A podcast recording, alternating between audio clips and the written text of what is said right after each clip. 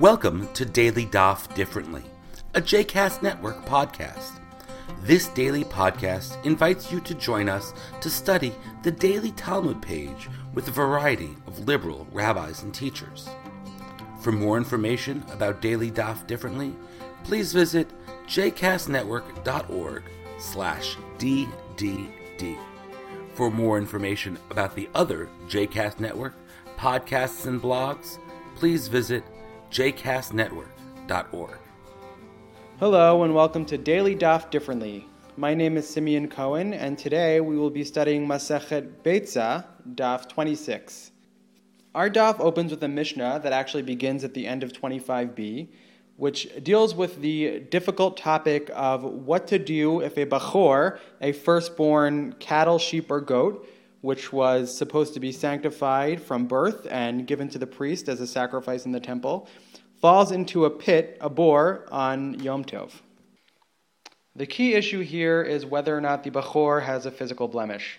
If it does have a blemish, then it's disqualified from being given as a sacrifice at the temple. But even if it is blemished, there's still an obligation to give it to a priest who may redeem it and eat it as non sacred meat. So, this is the major question of our Mishnah. If a Bachor falls into a bore on Yom Tov, can one descend to examine it to determine whether or not it has a blemish and whether or not it's appropriate to be used on Yom Tov? Our Mishnah, which begins at the end of 25b, opens with the following words Bachor shenafal abor, Rabbi Yehuda Omer, Yired mumche ve'yireh. A firstborn animal which falls into a pit on Yom Tov, Rabbi Yehuda says, an expert, a mumche, goes down and examines the animal. Im yesh bo mum, ve'im lav lo yishchot. If the animal has a blemish, one may raise it and slaughter it as it's appropriate to be used, but if it does not have a blemish, one may not slaughter it. Rabbi Shimon Omer, Kol she'ein mumo nikar mi be'od yom, ein ze min hamuchan. Rabbi Shimon says, any animal whose blemish is not perceptible while it is still day, in other words, on the day preceding the festival, is not considered among those animals appropriate to be prepared for use on the festival. This is a fairly difficult Mishnah, but the Tosfot are extremely helpful here. The Tosfot, who were a group of medieval Talmudic commentators, tell us that the essence of this Mishnah is really the issue of muksa. They base this on Rabbi Shimon's comment that an animal whose blemish is not perceptible mibe'od yom, from the day preceding Chag, ein is not prepared or appropriate for use on the festival. Muksa, of course, is the category of halacha which deals with whether or not items can be moved or touched or handled on Shabbat or Yom Tov.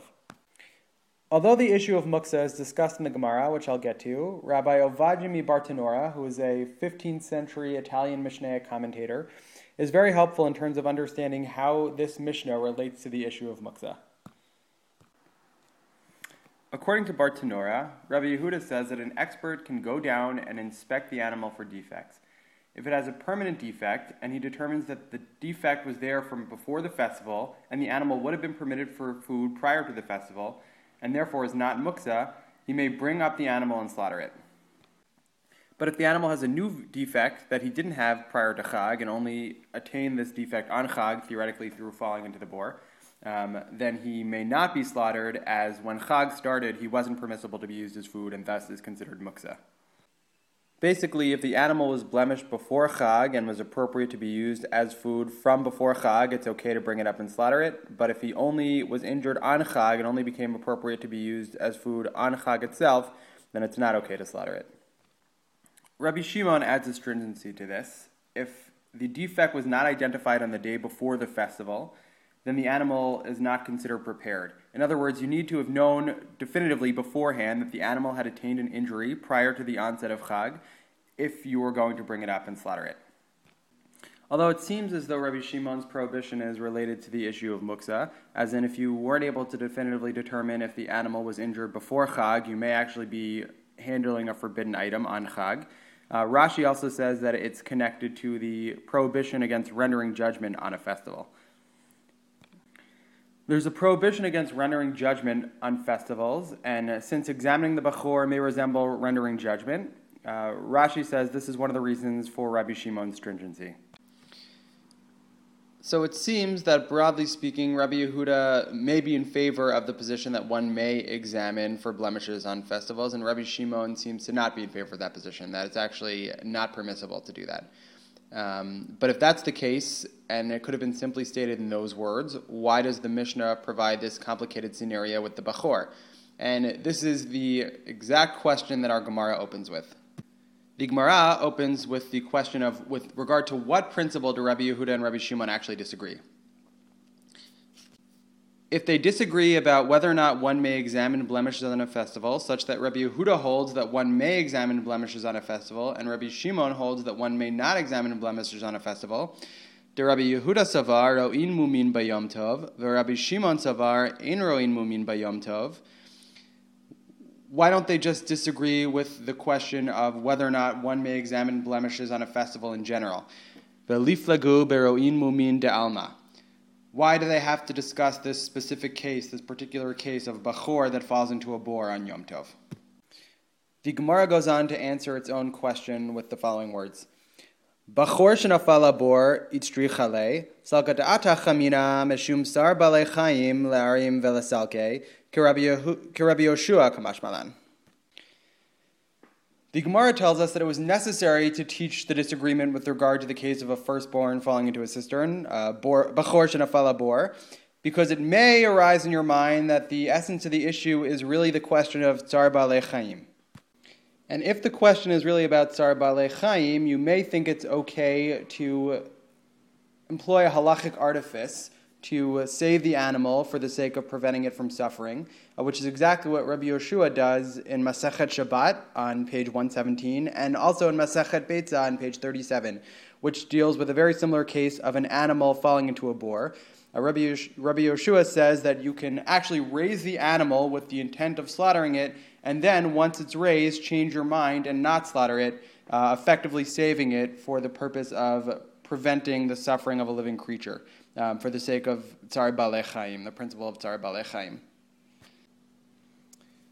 So the Gemara says that the Mishnah here brings in the case of a Bachor Shanafal Bor to teach us that this case is not exactly analogous to the case that Rabbi Yeshua discusses, that Rabbi Yeshua and Rabbi Eliezer discuss in Masechet Shabbat and later on in Masechet Beitza. So you shouldn't apply the same reasoning that's applied there here after some complicated rabbinic discussion in which it's determined that only an animal who had a blemish prior to the onset of Chag is permissible to slaughter on Chag, as everything else is muksa, the Gemara goes on to bring an elucidating Breita. The Breita is actually relatively similar to our Mishnah with a few minor changes, but the most significant change is the addition of a final line which is not present in our Mishnah at all. Veshavin, she'im noladhu umumoimo, shezemina muchan and Rabbi Yehuda and Rabbi Shimon agree that if the animal was born with its blemish, it is considered to be among those animals appropriate or acceptable to be used on Chag. So this Breita makes clear that Rabbi Yehuda and Rabbi Shimon agree that if the animal incurred its blemish or its injury prior to Chag, it is acceptable to be examined on Chag. There, there's clear agreement on that based on the final line of this Breita. Now that it's been definitively determined that Rabbi Yehuda and Rabbi Shimon agree that if the animal had the blemish prior to Chag, it can be examined on Chag, the Gemara goes on to discuss, to discuss whether or not this can be done lechatchila from the outset. Uh, ab initio, can the animal be brought up from the outset with the intention of examining it, or can it only be done b'deavad, meaning uh, one transgresses and brings up the animal, and if one has already transgressed, then one can proceed with the examination.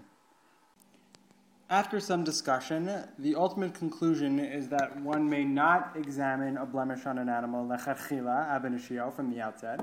But if one transgresses and does examine an animal on chag, then it is considered examined, but only after the fact. And this is ultimately the halacha. This is the halacha that's recorded in the Shulchan Aruch that one is forbidden from examining an animal for blemishes on Yom Tov, but if one transgresses and examines an animal on Yom Tov B'De'avad, it's okay.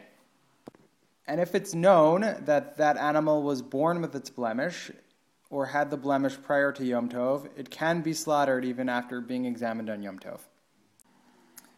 I want to just say a couple of things about the concept of Tsar Baalei Chaim, which um, seems to be at play here, even though the Gemara itself tries to distance itself from this idea of Tsar Baalei Chaim. Um, it explicitly says, right, this is not like the issue that Rabbi Yeshua was dealing with elsewhere, um, which was a similar circumstance that involved an animal falling into a pit and was governed by the principle of Tsar Baalei Chaim. Uh, the Gemara takes great efforts to tell us that this is different, um, yet, regardless of that, when this issue is discussed in later legal codes, including both the Mishnah Torah and the Shulchan Aruch, um, the principle of Tsar Baalei Chaim seems to be at play. The principle of Tsar Baalei Chaim, of course, is the principle which tells us that we should take efforts to prevent the suffering of living creatures, and of course, uh, there's a prohibition against inflicting unnecessary pain on animals. Um, and it's based in a pasuk from Sefer Shemot, the fifth pasuk from the 23rd chapter of the book of Exodus, which tells us that if we see an animal suffering under a great weight, under a great burden, uh, we have an obligation to release the animal from that burden, to help alleviate its pain. And this was expanded upon by the rabbinic tradition to be understood to mean that we have an obligation to treat animals in a humane fashion. So, despite the fact that the Gemara primarily emphasizes the muksa element of this discussion, when this issue is discussed by Maimonides in his great law code, the Mishnah Torah, he reintroduces the concept of tsar baalei chaim. As Rambam writes in the Mishnah Torah, Hilchot Shvitat Yom Tov, Perak Sheni, Halacha Arba, the fourth halacha. Bachor shenafal labor, oselo parnasa bimkomo, shehare eno yachol leha'alotel, mipnei she'eno ra'ui leshchita beyom tov. If a bachor falls into a boar on Yom Tov, one should give it parnasa, nourishment, while it's in the boar, as one is not allowed to pull it out because it is not fit to be slaughtered on the Chag. And this line is quoted almost verbatim by Rabbi Moshe Isserles in the Shulchan Aruch. So it's recorded in both the Mishneh Torah and the Shulchan Aruch, the two primary codes of Jewish law. I think a great deal can be learned from Rambam here. Even though the Gemara tries to steer the conversation away from Tsar Baalei Chaim, and the ultimate halachic ruling is that one cannot raise an animal from a pit on Yom Tov, Maimonides brings the concept back into the conversation. Even if one is prohibited from breaking halacha to help another living creature, one should do everything in one's power to ensure that the animal does not incur any unnecessary suffering. I think this is a great teaching of Maimonides. He upholds the integrity of the rabbinic tradition while simultaneously ensuring that we take the moral high ground, one of the many reasons that Rambam is such a great thinker. His example is one we should all aspire to follow. Thank you for studying today's daf with me, and I hope you will join me again tomorrow for page 27. I hope you've enjoyed today's episode of Daily Daf Differently, and that you'll join us again tomorrow for a new page. The music at the open and close of this episode is Ufros from the Epichorus album One Bead, available on Bandcamp, iTunes, and Spotify.